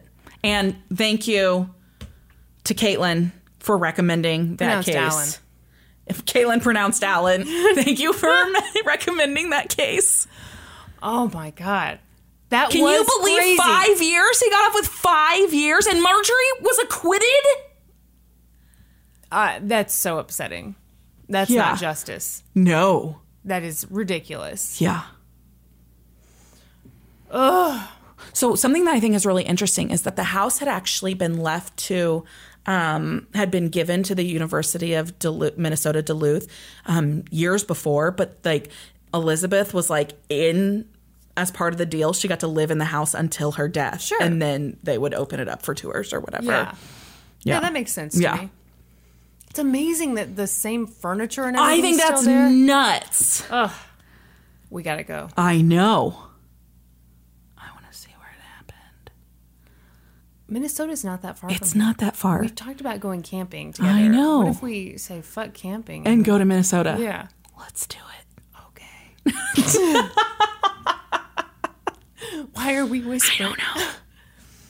oh, so cool. So good. Such a good case. I had never heard of it. I'd never heard of Glen Sheen Mansion, and now I have to go there. Yeah, absolutely. What you got going on over there, Brandy? Um, I feel like there was. Some, oh no, What's wrong? I was going to talk about the tattoo thing, but I already talked about it. That's my only show note. You ruined that, didn't you? I did. Blew my wad too early, as Oh. some might say. God, please never again. no. So okay, that sounds like a disgusting phrase, It right? does. But my mom says it when she's like talking about like shopping and stuff. Like she doesn't want to buy the first thing. She doesn't want to blow her wad right away. And I'm like, Mom, that's disgusting. She means she says she means her wad of cash. you know, I And I'm understand. like- I understand what she means. but it sounds disgusting. Well, it's kind of like DP for DP. yeah. We know he means Yeah. Dr. Pepper, for Daryl yeah. Pitts. And but- my mom just means her wad of cash, but it sounds like she doesn't want to splooge all over that outfit. Well, and we appreciate that very much. oh, Lord. Uh, What kind of show notes do you have, Lil Missy? Wow. You None. know what? I've had kind of a busy week this week. What with dreams maybe coming true, dreams hanging in the balance. Real talk, you and I have had so much shit going on. Like, our that's why we're recording at like uh, on a Tuesday at like Yeah. 10 o'clock at night. Yeah. So, oh, let's talk about Patreon for a second. Yes. So, we've had a couple people who are like, I wonder when the bonus episode's going to drop. I wonder like when they're going to start sending out the stickers and stuff like that. So, Patreon won't allow us to like fulfill our rewards. Is that what we're calling them? Rewards? Yeah. Until They won't let us blow our wad. Um, blow until- our wad until like the first subscription fee is paid. So that happens July 1st and then we'll soon after that we'll drop the bonus episode and we'll start sending out the stickers and stuff. But in the meantime, we are still letting people like vote for episodes. You Absolutely. can still join the Discord, blah, Yeah. blah, blah. So there's still, There's still stuff, stuff, to do. yes. But we're just letting you know we're not like, you know, snoozing on you. No. We are just. following the rules. we we are nothing if not rule followers. We really are. We, We are, so lame. such rule followers. I really thrive in structure. Yes. One of these agents this week asked Yeah. me how I do with deadlines, and it's like, oh, honey, Yeah. never have I disappointed anyone. no, that would be the last thing you would do. Absolutely not. I shouldn't say never have I disappointed anyone, but like, man, okay, so we've mentioned that this is an after dark episode, our tamest Yes. after dark episode. This is super tame. because I worked r- all fucking day. I was so fucking busy. Um, and you have had crazy shit going on. may I tell you my day? Yeah. So obsessing over these, this agent stuff. Yeah. And then I did a thing I don't like to do, which is I did this whole episode in one day, Yeah. which you know is too tight a time It's frame. way for me. too stressful. We've both done it, and it's so stressful. And then I was like all like jacked up on Mountain Dew, like couldn't handle Yeah. myself. So in 90 degree heat, I went had to over go for a run? Uh, No, I went Oh. to the new house and I was like, I'm gonna pick all the weeds. Oh no! What are you I was out there for three hours, I bet. and then I was like, okay, I'm gonna trim all the shrubs. Turns out you need like jacked muscles. You Yeah. need actual upper body strength. yeah, to, you like- have jacked arms. You've got like Michelle Obama arms. Oh my god, thank you, you You liar. do. Oh my god. I'm waiting for my Vogue cover. but no, so they left us, the old owners left us this like chainsaw thing. Yeah. So I was out there like, is it Freddy Krueger? Who's that dude with the chainsaw? it's not, Freddy Krueger, is it? Who is it? Who has a chainsaw? Oh, Leatherface. Yeah, thank you. I was Yeah. out there like Leatherface Yeah. slash Ed Gein with my apple pie with the slice of cheddar cheese on top, eating that. Do you know who likes it that way? Who? David. No. I know. I was like, oh, you might be a psychopath. How how does this even happen? I know. How do you even learn that you like it that way? Who's That- like, I'm having apple pie. Would you like a big old thick slice of cheese on it? I'd be like, fuck no. Oh, hold on. Let me ruin that for you. that is disgusting. Yes. I truly, until we did that episode, I had never even Don't worry. heard of I that. adamantly told him he was wrong and that the only Yes. thing you should be eating on your apple pie is vanilla ice cream. Absolutely. Nice scoop of vanilla ice Yes, cream. no let that slab melt of cheddar cheese. Ugh. the- God. Just disgusting. Disgusting. Brandy, that's what you call a red flag. Oof. Oof. Should I run? you should. You can stay here in the house with no toilet. you don't need that, do you? You're not some kind of diva who needs a toilet, are you? You're one of those weirdos who goes to the bathroom, are you? That was the other reason I, reason I went and picked weeds was because I was like, I need I need access to a toilet.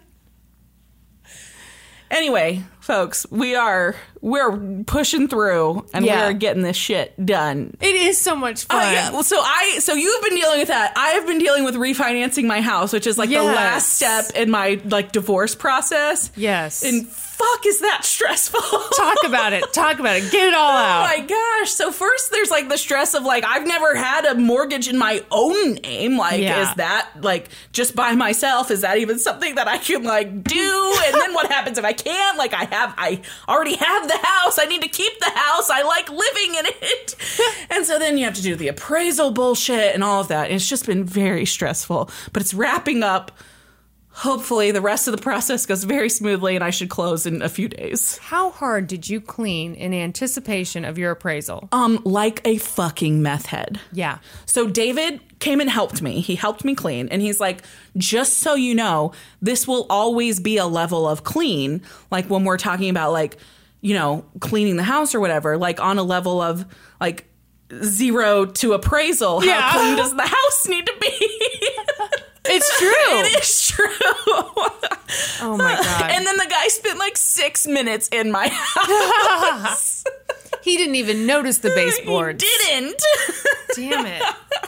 or that I cleaned out my junk closet. like, no shit, that's a project I felt the need to take on.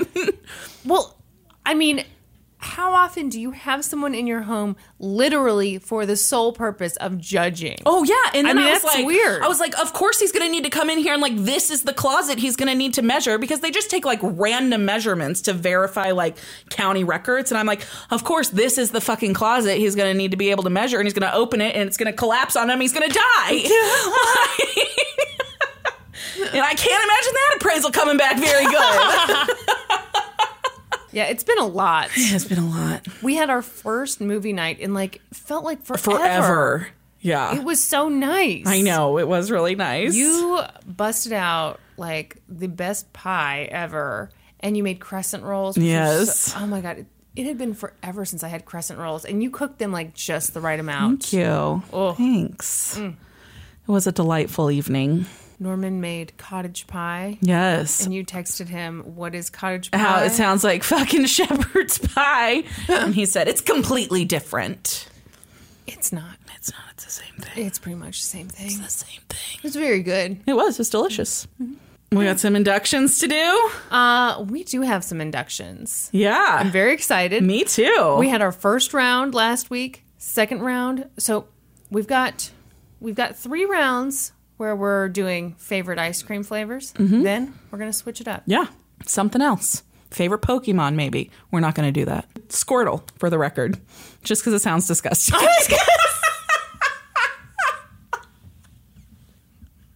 It does sound So David and I do this thing where we talk about like things, and I think that we should like just start doing this. Like we should start like a discussion on this on our Discord. Like things that sound dirty but aren't. Squirtle, one hundred percent one of them. uh, absolutely. Yeah. Yeah.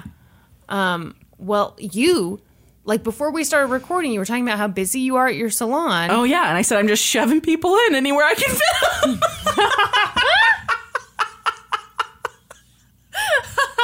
Again, something that sounds dirty but isn't. We hope. All right. You're probably wondering right now. How you could be inducted into the Supreme Court. It's very difficult. Yeah. Here's Very exclusive club. Yeah. And uh, you can only get in if you have $7 to your name. If you got $7 a month, then you can be part of our Supreme Court. That gets you access to bonus episodes. It gets you a Let's Go to Court sticker, which we haven't mentioned this, but we are packaging those stickers with a card that we're going to sign as a Yeah. little thank you. So Yeah. it'll be a fun little bonus It's a fun thing. little cool thing, yeah. And then, of course, you get inducted into the Supreme Court, which is an actual real thing. It is a real thing. And the cases are real, the judgments are final. Here we go. Dana, Peppermint bonbon, Jenny Black, chocolate, Clint Wallen, brown butter, and toasted pecan, Brianna Wallen, cookie dough, Ariel, chocolate brownie, Andy Paulo, chocolate caramel crunch, Corey P. Superman. Is that a kind of ice cream? I don't think so. That's what he wrote. Corey, explain yourself. and long term friends, Caitlin Johnson Oreo, and Nikki Thacker. moose tracks. Welcome to, the, the Supreme Court. Oh my my gosh, I love that Caitlin Johnson was inducted on this episode because she's the one that recommended the Glen Sheen Mansion. Oh, yes. cool. That's amazing. perfect how that worked out. Okay, I'm gonna look up Superman. That is not a thing, Surely Corey. not. Corey P, come on. Get Come on, it Corey. together. Oh, it's a real thing. Superman ice cream. Superman ice cream What's is an it- ice cream that comes as a swirl of three colors blue, red, and yellow. The three colors of Superman's costume. yeah, but what are the flavors? Yellow is not a flavor. I'll have some of the uh, yellow. and uh, some of the blue. Uh, it's typically vanilla. that doesn't answer anything. This is so unsatisfying. But if it's like, if oh, it's, okay, Blue Moon, which what the fuck is that? Cherry and lemon are the signature flavors included in the ice Superman ice cream.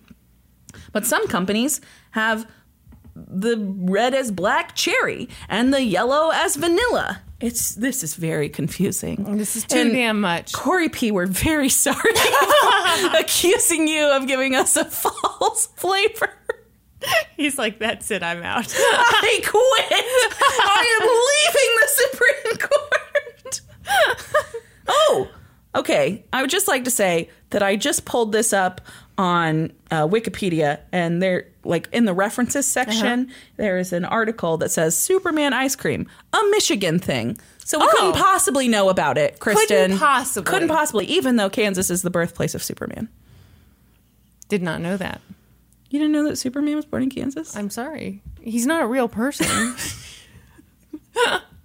Thanks to all of our uh, supporters on Patreon and everybody who's supporting us other ways by following us on social media. We're on Facebook, we're on Twitter, we're on Instagram, we're on Reddit, we're on YouTube. And uh, hey, we're still working on that 300 goal on our iTunes ratings and reviews. So head on over there, leave us a rating, leave us a review. And then don't stop there, there's more. Be sure to join us next week. when we'll be experts on two whole new topics. Podcast adjourned. And now for a note about our process. I read a bunch of stuff, then regurgitate it all back up in my very limited vocabulary. And I copy and paste from the best sources on the web and sometimes Wikipedia. So we owe a huge thank you to the real experts. For this episode, I got my info from the Blood Relatives episode of American Greed and an article from the Daily Oklahoman. And I got my info from the Duluth News Tribune, citypages.com, and the Associated Press. For a full list of our sources, visit lgtcpodcast.com. Any errors are, of course, ours, but please don't take our word for it. Go read their stuff.